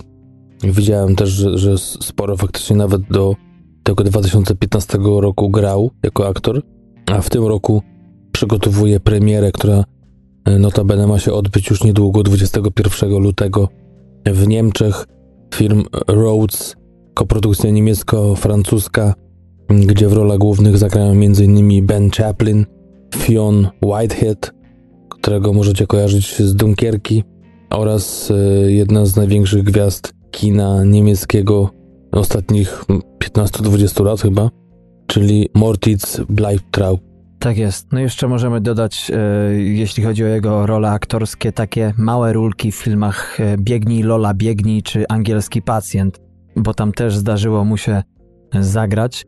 Skoro wyróżniamy reżysera w tym filmie, czyli głównego pomysłodawcę, to nic by tutaj nie wyszło z jego wielkich planów, gdyby nie kamerzysta, czyli Sturla Brandt Grovlen, Norweg, którego to można powiedzieć ten 2015 był jego rokiem, ponieważ nie tylko e, zdobył srebrnego niedźwiedzia właśnie na wspomnianym Berlinale w kategorii zdjęcia za film. W tym samym roku polski Camera Image wyróżnił go srebrną żabą za chyba dobrze ci znany film Patryku Barany Islandzka opowieść, o, mhm. który odbił się większym echem. No a w 2017 roku ty, Patryku, opowiadałeś chyba o tym filmie, kiedy ten miał premierę, już nie pamiętam, czy w 2017, czy już 2018 roku w Polsce, Serce z kamienia. Tam otrzymał nagrodę za zdjęcia także islandzkie. Tak, tak, to, to był film z odcinka, z odcinka mojego islandzkiego. Tak jest, więc trzeba powiedzieć, że chyba nie mógł sobie nikogo innego lepszego wyobrazić w jego zasięgu, powiedzmy, mm, już nie patrząc na najwyższą półkę operatorów kamery, który poprowadził no, od którego tak dużo zależało, bo powiem ci, że za każdym razem jak kamera podchodzi, bo oczywiście ten kamerzysta jest niewidzialny w tym filmie, to nie jest jedna z postaci, za dużo nie zdradzając, ale bardziej chodzi w tym filmie o wtopienie się widza w całą sytuację, która się dzieje i ilekroć kamera podchodzi bliżej lustra czy jakiejś odblaskowej powierzchni, to ja zawsze staję po prostu na palcach e, u nogi, żebym nie zobaczył niczego, żebym, broń Boże, jakiegoś właśnie takiego faila nie, nie uświadczył, który mi zrujnuje ten film do końca i, i wielkie ów na koniec, bo tak się nie dzieje. Tak, jeszcze, jeszcze tak z tych takich ciekawych rolek naszego reżysera e, jest taki film Dziwne zachowania dojrzałych płciowo mieszkańców dużych miast w okresie łączenia się w pary. O, Jest komedia z Christophem Waltzem w roli głównej z 98 roku, który, bo obejrzałem kiedyś przypadkiem, gdzieś trafiłem mm, w telewizji. Bardzo mocno chcę jeszcze raz obejrzeć i zobaczyć, czy no, uda nam się go wcisnąć w ramy naszego pełnego odcinka, czy to by też się spodoba, bo dla mnie był genialny, chociaż ocenę ma około 6-8, mm. ale no niestety no, nigdzie go nie ma, nigdzie. Szukałem praktycznie wszędzie, może brak szczęścia, ale to tak mm, a propos ostatnich rzeczy związanych z reżyserem i jeszcze myślę dwa słowa o tym 12-stronicowym scenariuszu, za którym co ciekawe chyba każdy odpowiadał za cztery strony, bo mamy jeszcze dwóch Mm. czy dwoje. Eike Frederick Schulz, dla którego to był drugi film y, i jedyny do dzisiaj po krótkim metrażu Nacht Wacher y, z 2012 oraz Olivia y, Nergard Holm, dla której to był z kolei pierwszy, jedyny film, do którego pisała scenariusz, a na koncie ma też wyreżyserowany dokument David Lynch Żyć sztuką z roku 2016. Tak jest.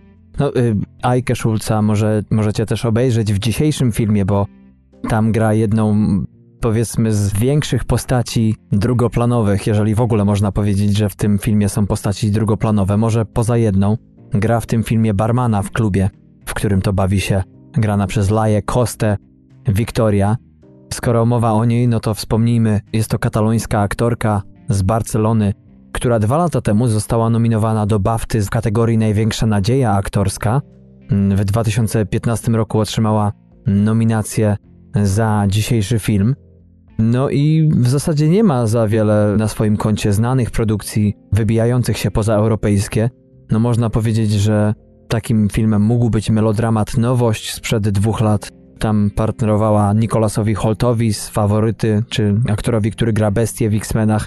No i w tym roku wyjdzie jeszcze melodramat, czyli widać, że chyba na dobre się odnajduje w tym gatunku, bo w marcu będzie miała premierę melodramatu To właśnie życie Dana Fogelmana, gdzie wystąpi u boku takich aktorów jak Oscar Isaac, Annette Bening czy też Antonio Banderas.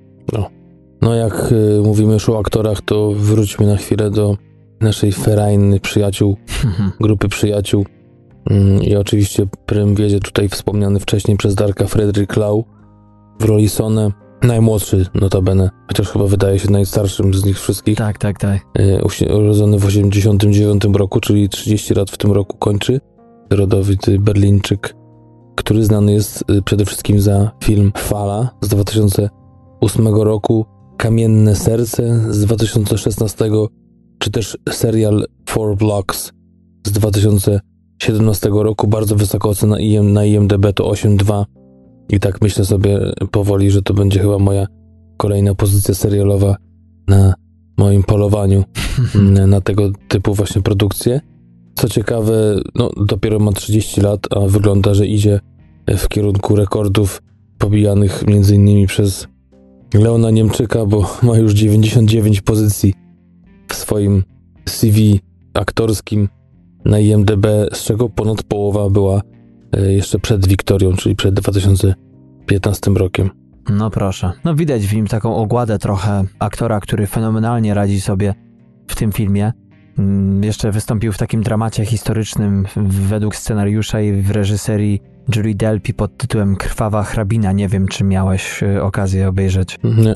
Dość dziwny film, ale rzeczywiście tutaj obsada męska jest bardzo mocna, bo Frank Rogowski przecież to wschodząca, można powiedzieć, gwiazda niemieckiego kina, bo od dzisiejszego filmu zaczyna grać w coraz to większych produkcjach i coraz to główniejsze role w niemieckim kinie. Tak, a między innymi właśnie Walc w Alejkach z zeszłego roku, czy też Mhm. e, Love Stakes z 2013. Który ten walc w ogóle wszedł do polskich kin niedawno, bo 8 lutego, czyli jakbyście chcieli obejrzeć Rogowskiego razy dwa, no to macie ku temu okazję jeszcze. Mm, ale Jeśli mówimy o bokserze Sony, to oczywiście trzeba jeszcze wspomnieć o dwóch, czyli Blinkerze i Fusie. E, Blinker to Burak, jakkolwiek to nie zabrzmiało imię tego pana mm, o korzeniach tureckich, to właśnie Burak Yigit, rocznik 86. Mm, Jego mogliście widzieć w takich filmach jak e, Westerland z roku 2012, czy też Mustang z 2015 i na koniec w roli właśnie e, filmowego Fusa e, Max Mauf, Berlińczyk z pochodzenia, z urodzenia, z wychowania, tak samo jak Frederick Lau i tego mogliście widzieć w takim filmie jak Koniec sezonu ochronnego z roku 2012, czy też z występów serialu Sense8 w latach 2015-2018. Tak jest. Tam grał Felixa. A propos tego filmu, to co najbardziej sobie w nim cenię, to to, że właśnie ta historia robi się coraz mroczniejsza i to jest y, naprawdę bardzo, bardzo skutecznie dawkowane w tym filmie. Tak mówiłeś o tym, ile najdłuższe ujęcie w tym filmie miało minut, y, a ja sobie oglądając ten film notowałem w notatniku, skoro to jest jedno ujęcie, co ile minut coś się zmienia i co ile minut coś nabiera tempa i wyszło, że przez pierwszą godzinę ten film rzeczywiście nabiera na animuszu i w pewnym momencie dzieje się około 18 minut, które ten film totalnie wywracają do góry nogami i robi się zupełnie inny ten film niż ten, który zastaliśmy na początku. No tak, e, widziałem też bardzo ciekawy wywiad mm, właśnie z główną aktorką e, Lają, gdzie spacerowała ona z niemieckim dziennikarzem właśnie po tych wszystkich miejscach, tych lokacjach, gdzie kręcony był film. Zaczęli oczywiście od miejsca, gdzie odbywała się impreza. Tam, co ciekawe, w ogóle nigdy nie było żadnego klubu. Mm. Było jakieś takie pomieszczenie pseudopiwniczne, Mm, oczywiście właśnie wystrojone na taki klub. Zresztą sam reżyser mówił, że jednego razu przy jednym właśnie z tych nagrań musieli wypędzić grupkę brytyjskich podpitych turystów, którzy myśleli po prostu, że to jest klub nocny. Yy, no tak, to w takiej lokalizacji to było, że faktycznie mogło się pomylić. A mogliby skraść ten film.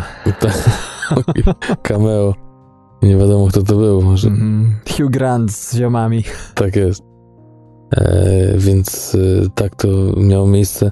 Zresztą w ogóle mówił reżyser o tym, że no, je- jedno ujęcie, mm, kamera jest jakby cały czas z aktorami, ale to, co się działo w tle, to, że on cały czas biegał, e, to to mówi, co się w koło działo, Mhm. to, to też nie, było takie jednostajne i było bardzo dużo problemów na przykład z sąsiadami, z ludźmi, którzy wybiegali i kazali im się uciszać. To oczywiście w postprodukcji w montażu było wyciszane. Mhm. E, Dużo było wskazówek od reżysera, który też tam czasami krzyczał, co mają zrobić aktorzy i to też oczywiście wyciszone jest. I to fenomenalnie. Tak, jest gdzieś ponoć w jednym momencie jest tak, że przechodzi nagle sobie, nie wiem, z kanapką czy z czymś i nawet ponoć Leja na niego patrzy, zdziwiona, bo wcale nie, nie mówił, że się pojawi w kadrze. Mhm. A tak to no jest ta fenomenalna praca kamery, która tak naprawdę bardzo często mnie gubiła, w sensie, że oglądam film, bo właśnie jeden z, takich bardzo ciekawych recenzji jest to, jeden recenzent powiedział, nie zgubcie się w tym, czy na tym, że to, że to jest film zrobiony w jednym ujęciu, to to jest cała wartość tego filmu Mhm. Tak, tak. to jest coś dodanego i na przykład właśnie o tym mówię teraz, że tak mnie akcja czasami wciągała, że w ogóle zapominałem o tym, że to jest jedno ujęcie i nawet cofałem, mówię, jak to, gdzie, jak oni wsiedli do samochodu, gdzie, przecież to, jak ta kamera weszła i, i wiesz, tak sobie myślałem, że to musi być gdzieś pocięte. Mhm. Dopiero na końcu, jak, jak film obejrzałem, to oczywiście to ma wrażenie się w trakcie oglądania, że to jest jedno ujęcie, ale gdzieś tam do świ- świadomości nie może dojść, że to faktycznie cały czas jest to jedno. Tym bardziej, że naprawdę mnóstwo rzeczy się dzieje. W wielu miejscach są, wchodzą gdzieś na dach, do właśnie do knajp, gdzieś do jakichś garaży, Mhm. a jednak ten kamerzysta podąża przez te 100, bodajże 34 minuty, Mhm. mniej więcej i, i no, fenomenalna robota i historia i uff. Ja ci powiem, że u mnie to było zupełnie odwrotnie, bo za co ten cenię film, między innymi to właśnie za taką wartość meta, czyli z jednej strony zatapiałem się w historii, a y, z drugiej strony zdawałem sobie sprawę, że jest kamera, ale że jest tak doskonale prowadzona, e, że sama, sama jakby jej obecność przypomina mi o tym, że mamy do czynienia z właśnie z filmem niezwykle sprawnie zrealizowanym i mimo to, mimo iż były te rzeczy, które mnie powiedzmy w teorii mogły mnie troszeczkę rozkojarzać i, i, i sprawiać, że jednak nie wtapiam się całkiem w tą akcję, ale może dzięki temu, że oglądałem to w zupełnym wyciszeniu, w ciemnym pokoju z, ze słuchawkami na uszach, to jednak nie wpłynęło to właśnie na negatywny odbiór tego filmu. E, być może to jest to, co niektórym krytykom właśnie jakieś takie klapki nałożył na oczy, których nie mogli się pozbyć przy ocenie tego filmu, bo to im przeszkadzało właśnie, ale ja zupełnie i wtopiłem się i nie, i, i swoje wyniosłem z tego filmu, więc nie czuję się jakoś obrabowany przez ten zabieg. Hm. A co, co też ciekawe i zabawne jest to, że, że też y, został zapytany, zresztą sam mówi, że niejednokrotnie reżyser, jak to jest możliwe, że przez cały ten film aktorom, że tak powiem, nie chce się iść do toalety. Na co, co się okazało po nagraniu, tym trzecim właśnie, które już y, zostało uznane za najlepsze i idealne, mm. gdzie Leia powiedziała, no ale ja, ja byłam na siku. Reżyser mówi, kiedy? W klubie. Jak, gdzie? Po prostu, kiedy kręcono te ujęcia, wszyscy byli tak w takim, w takiej ekscytacji, to właśnie e, te zjawiskowość, w takim transie właśnie nakręcenia tych scen, e, dość ekstremalnych, e, można powiedzieć, i też można zaspoilować naturystycznych, -hmm. że, że w tym momencie Leia poszła na bok i oddała substancję bogatą w ammoniak e, i tak naprawdę nie wiadomo gdzie, bo jak się potem okazało, tam w ogóle nie było toalety. Jak oni pominęli tę aktorkę przy To musi być jakiś specjalny Oscar, naprawdę. E, ale wiesz co, wracając tu do tej dyskoteki, to rzeczywiście to jest ogromna wartość tego filmu, to jest to, jak on potrafi przekonwertować emocje po chaosie nocy, po tym wszystkim, co się do tej pory stało, aż samemu mi się chciało często, no może nie płakać, ale chciałem dać ulżyć swoim emocjom. I to, jak ten film na kontrapunkcie przeciwstawia atmosferze dyskotekowej muzyką, którą oczywiście nam reżyser funduje, która jakby wprawia nas, przynajmniej mnie wprawiała w takie lekkie, może nie odprężenie, mm, ale dawała mi chwilkę oddechu, bo odprężeniu w tym filmie, no przynajmniej w moim przypadku mowy być nie mogło. Hmm. No tak, y, też e, samo to, jak właśnie no, mówiłeś o tym Sony, ale przede wszystkim Wiktoria. No, tytuł jest Wiktoria i mm. ona jest główną bohaterką, jak ona ewoluuje i jednak z takiej niewinnej, wydawałoby się dziewczynki, bo, bo też e, mówiono o tym, że bardzo duży nacisk kładziono wcześniej w procesie przygotowania na tak zwany backgroundzie, czyli historii przeszłości danej postaci, że mm. tego nie ma w filmie, ale bardzo dużo o tym mówiono bardzo dużo o tym właśnie sobie mieli wyobrazić aktorzy, jaka jest ta przeszłość ich, y, właśnie między innymi Wiktoria, która, no jest jedna scena, gdzie jakby mówi i, i jakby pokazuje to, czym się zajmowała wcześniej i dlaczego jest tu, co robi w tym miejscu, właśnie w tym Berlinie, w tej kawiarni, a nie, a nie gdzieś w Barcelonie, w swoim rodzinnym mieście. Y, I, I to, jak ona ewoluuje i wierzy się w tym rozwój postaci, co czasami właśnie krytycy mówią, że raz, że wybory ich y, dziwią, mówią, że stają się coraz głupsze, mm. a dwa, właśnie nie wierzą w tą transformację i w, w tę taką dynamikę postaci, co ja zupełnie kupuję i jakby tego problemu nie widzę.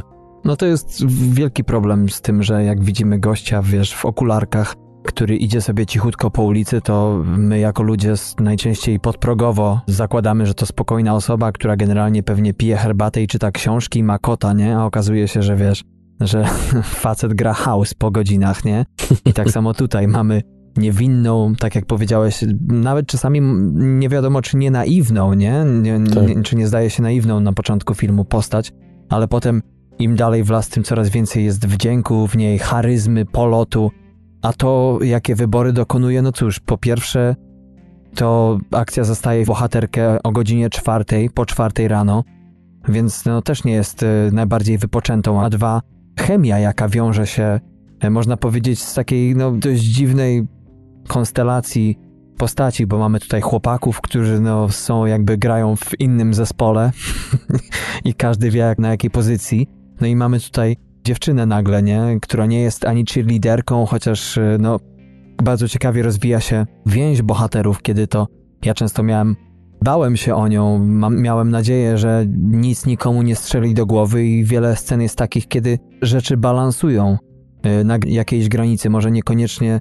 negatywnej, ale... Życia i śmierci. No. Ja to na przykład miałem coś takiego z tym, jak myślę, że to nie, nie, nie duży spoiler, jak mm. jadą razem z Sony y, właśnie Leia na rowerze i ona jej siedzi na, na, z tyłu na na bagażniku i tak zastanawiałem się, a co jak spadnie, skoro jedą no, tak... to, to była najgorsza. A, a właśnie zapytana właśnie Wiktoria filmowa przez dziennikarza, co by było jakbyś spadła? No i no nic, no. Gralibyśmy dalej, tak? no a co, nie? Normalna rzecz, no.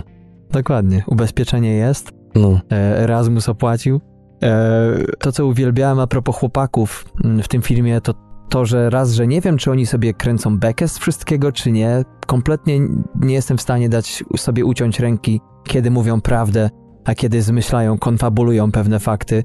Nie wiadomo też do końca, jaka jest ich e, historia razem. No widać, że znają się pewnie od długiego czasu, ale poza tym mamy niewiele o historii ich relacji, jedynie zdawkowe informacje. I to, jak oni potrafią jednak się zjednoczyć, widać, że są paczką, bardzo ciekawych bohaterów. Widać, kto jest w danej sytuacji czy scenie alfą, kto i w jaki sposób rozładowuje napięcie, bo w zasadzie ci mężczyźni praktycznie non-stop balansują między takim lekkim zamyśleniem a totalnym nabuzowaniem. Często krew się w nich gotuje, skrywają emocje, które tu i ówdzie znajdują różne wyjście w postaci czy to wrzasków, czy nieprzyzwoitych gestów, wybuchów spontanicznej radości. No i raz na jakiś czas to wszystko podlane jest stabilnie łykiem piwa, można powiedzieć żeby nie zginęło.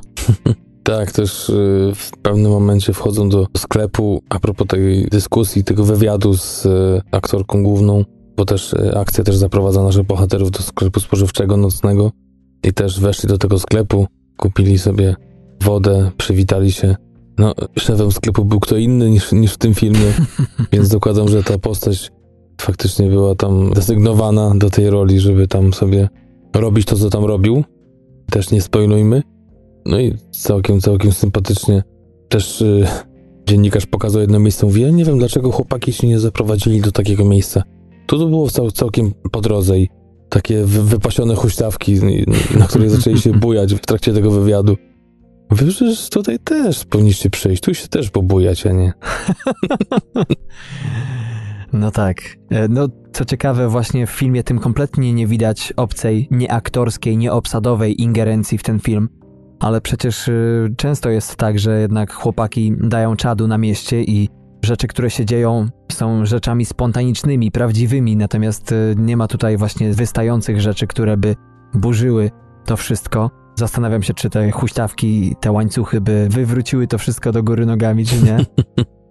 A co ciekawe, mhm. Y, jeszcze chciałem powiedzieć tylko o tych właśnie trzech ujęciach, bo też zapytany był reżyser a propos tego, jak to wyszło, bo generalnie cała ekipa aktorska była zajera na każdym z tych trzech i w ogóle chciało im się dalej kręcić, wiadomo, że, że mieli tylko i pieniądze i czas na, na trzy, ale oni byli zachwyceni, zresztą mieli taką swobodę.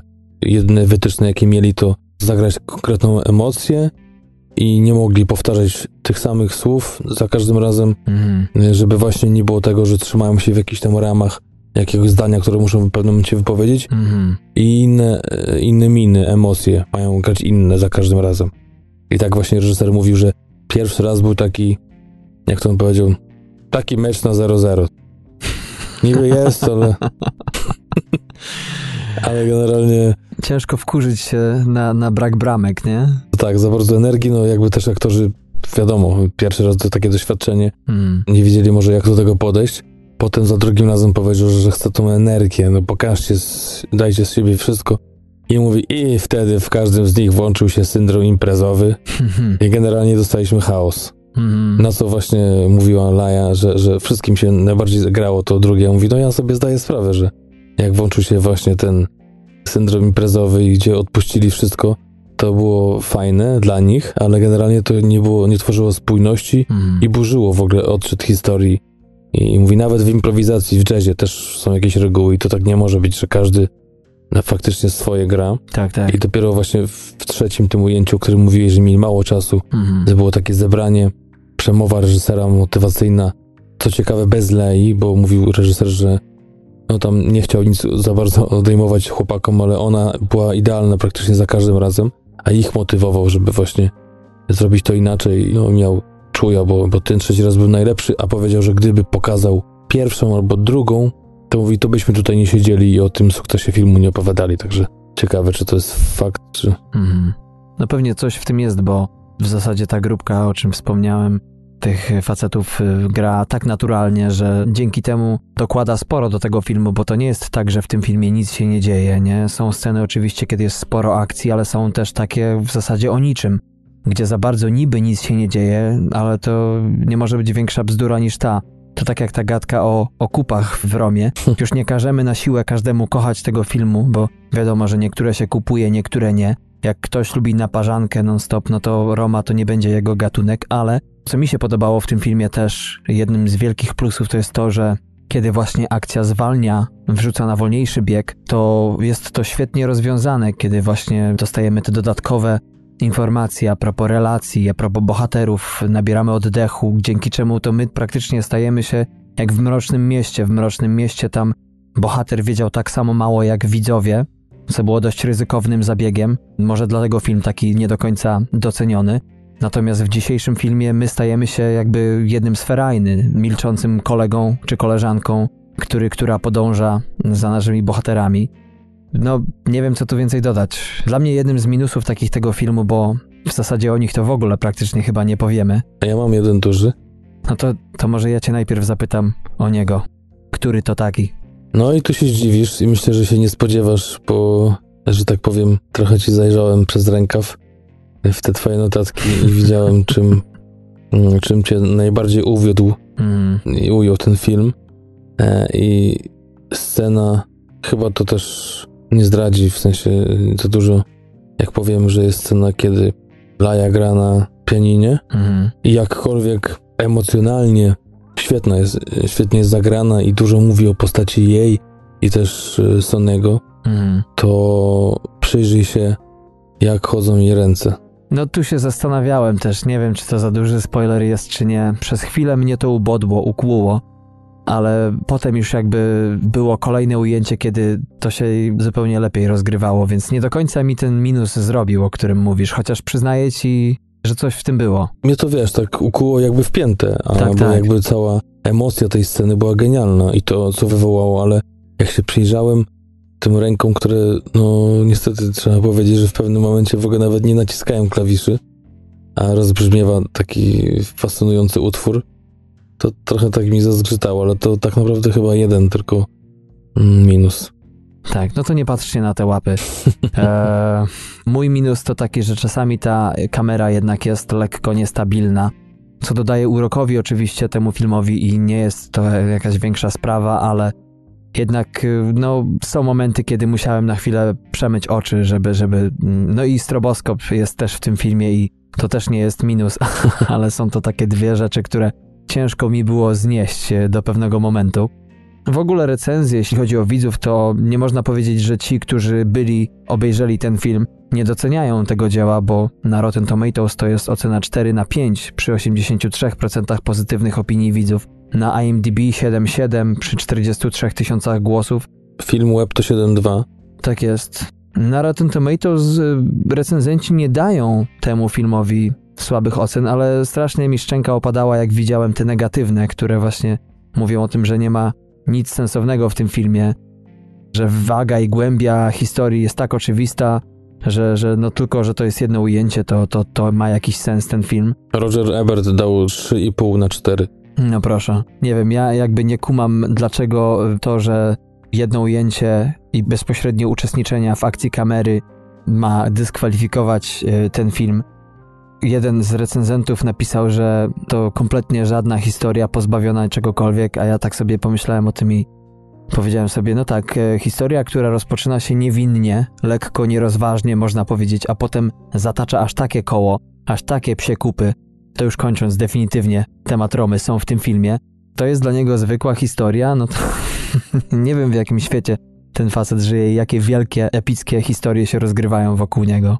No, warto spojrzeć na jego profil na Filmwebie, może zobaczyć, jak, jakie filmy jak ocenia, bo tak widzę, że czasami sobie dogryzają, y, wiesz, kolejni widzowie, a jak możesz oceniać ten film tak, jak, jak taki taki oceniłeś tak. Tak, tak. Jakby żaden z ciebie krytyk w tym sensie. Dokładnie. No, nie wiem, czy dokopałeś się do budżetu tego filmu, bo ja jednak No nie, właśnie nie. nie znalazłem go, ale zarobił niecałe 7 baniek w dolarach. Myślę, że kosztował spokojnie kilkakrotnie mniej, bo niemożliwe, nie, nie wątpię, że to milion wchodził w grę. No same garze przecież, nie? To No, nic wielkiego. Masz jakieś ulubione sceny w tym filmie, które chciałbyś wyróżnić jakoś tak enigmatycznie?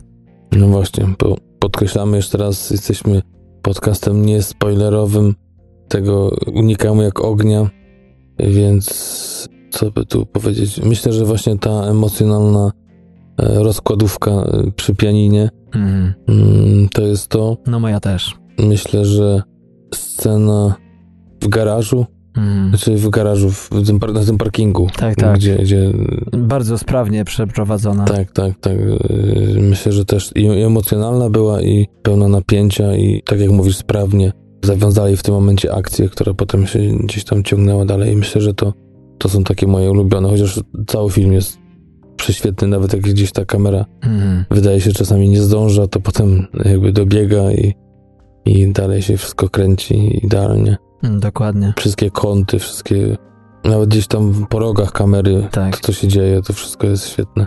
Wie chłopak, jak brać zakręty i łapać kąty, nie? O, dokładnie. Jakbyś gadał o żużlu. A twoje ulubione? A moje to oprócz tego pianina wspomnianego przez ciebie, to jeszcze powrót na dyskotekę, Mhm. o którym też już mniej więcej coś tam wspomniałeś. Zawoalowanie. E, No i scena w pokoju hotelowym. Aha. To tak powiem, ale to dlatego, że już, no mówię, ten film tak skupił moją uwagę, że w zasadzie siedziałem i czas przestał płynąć. Jakbyś podsumował ten film, jakie masz wnioski końcowe a propos tej produkcji, zbliżając się ku końcowi dzisiejszego odcinka, kolego? Tak jak ktoś powiedział ostatnio gdzieś, nie wiem, czy to przy okazji tego filmu, czy innego czytałem, czy słuchałem, Mhm. że jak... Nie, nie, to chyba nawet był inny wywiad, ale jak coś jest do wszystkiego, dla wszystkich, to jest do niczego. Mhm. I tak myślę, że jest z tym i nie jest to łatwy film. Nie jest to na pewno film dla każdego.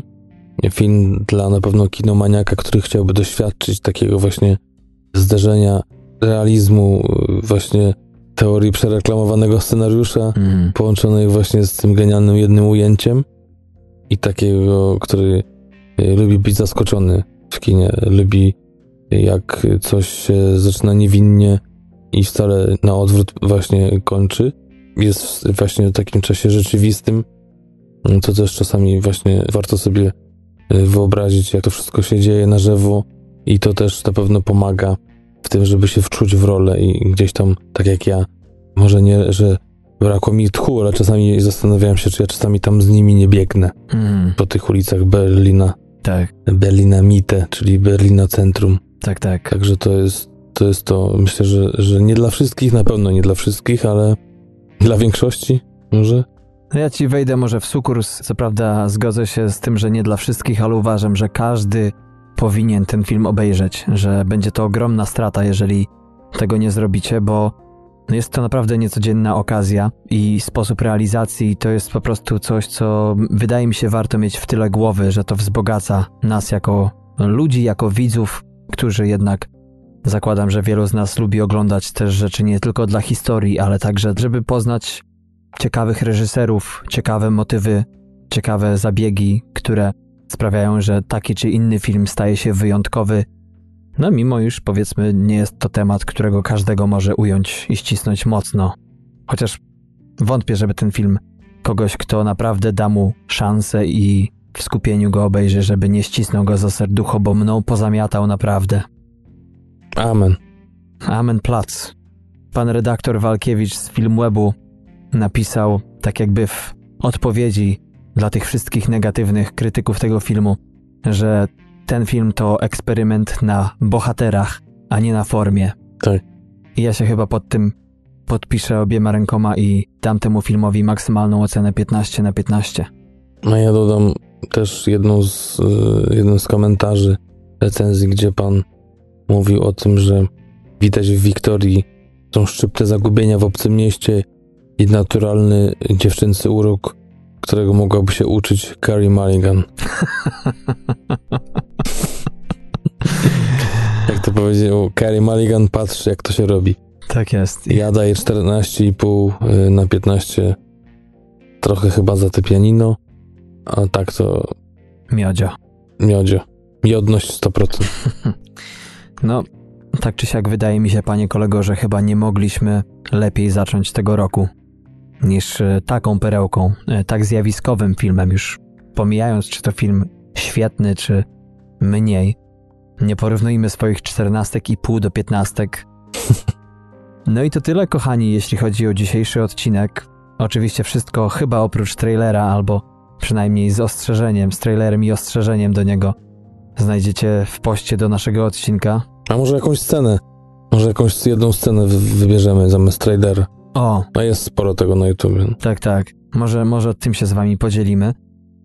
Kolejny odcinek prawdopodobnie tydzień po dzisiejszym, może ciutkę wcześniej. Zobaczymy, jak się mm, wyrobimy z nagrywaniem i montowaniem. Patryku, wiesz już, y, bo pora na ciebie. Czym będziesz chciał się podzielić z naszymi słuchaczami? Mm, Mam już perełeczkę. y, Bardzo ciekawy film, komediodramat y, islandzki. I mam też y, krótki, bo krótki, ale jednak miniserial brytyjski, trzyodcinkowy, także mam, mam o czym mówić. Także myślę, że kwestia kilku dni i odcinek będzie nagrany. No bo ten lekko opóźniony, to, to tak jak jestem Mhm. sam teraz tutaj, to, to mam nadzieję, że jakoś tam się zepnę i, i ten tydzień mam taki, na pewno mam wieczory wolne, bo nie mam stand-upu, y, stand-by'a. Choć też jest śmiesznie. Też jest śmiesznie. Ale to na inny odcinek. Dokładnie. To już jak uwolnisz się Oj, e, z otchłani. tak, tak, potem wyżygam wszystko. tak jest. e, Także ten tydzień, no i, i tyle. Tak jest. Zapraszamy na naszą stronę domową tmfpodcast.com. Na Facebooku i Instagramie jesteśmy po wpisaniu w wyszukiwarkę TMF Podcast. Na Twitterze jesteśmy TMF Dolny podkreślnik podcast. Wsio. Wsio, dziękujemy za dziś. Zapraszamy jak zwykle na kolejne odcinki i na cofanie się do tych poprzednich, a przede wszystkim do oglądania tych filmów, które polecamy i dzielenia się z nami opiniami i podziękowaniem. Może fajnie, jakby ktoś kiedyś podziękował za film życia, na przykład, który może jeden z tych 34, bo Mhm. Dzisiaj jest 34 oficjalnie wspólny polecany film. Czy też właśnie pogrożenia nam palcem, że takiego dziadostwa to my tu nie chcemy. Tak jest. Nie w pełnych odcinkach. Weź se pan to do, w te Nowe Jorki wciśnij tego chłama, a nie tu. Chociaż mamy nadzieję, że tak nie będzie. Tak jest. Tak czy siak my też zawsze swoje poglądy rewidujemy, bo bywa tak, że po prostu nie ma dnia, a potem dwa dni później jednak e, człowiek w innym położeniu mentalnym e, jednak inaczej podchodzi do tego czy owego dzieła. No to tyle, jeśli chodzi o mnie. Dziękuję, kochani, serdecznie za uwagę i do usłyszenia. Trzymajcie się miłego tygodnia. Cześć.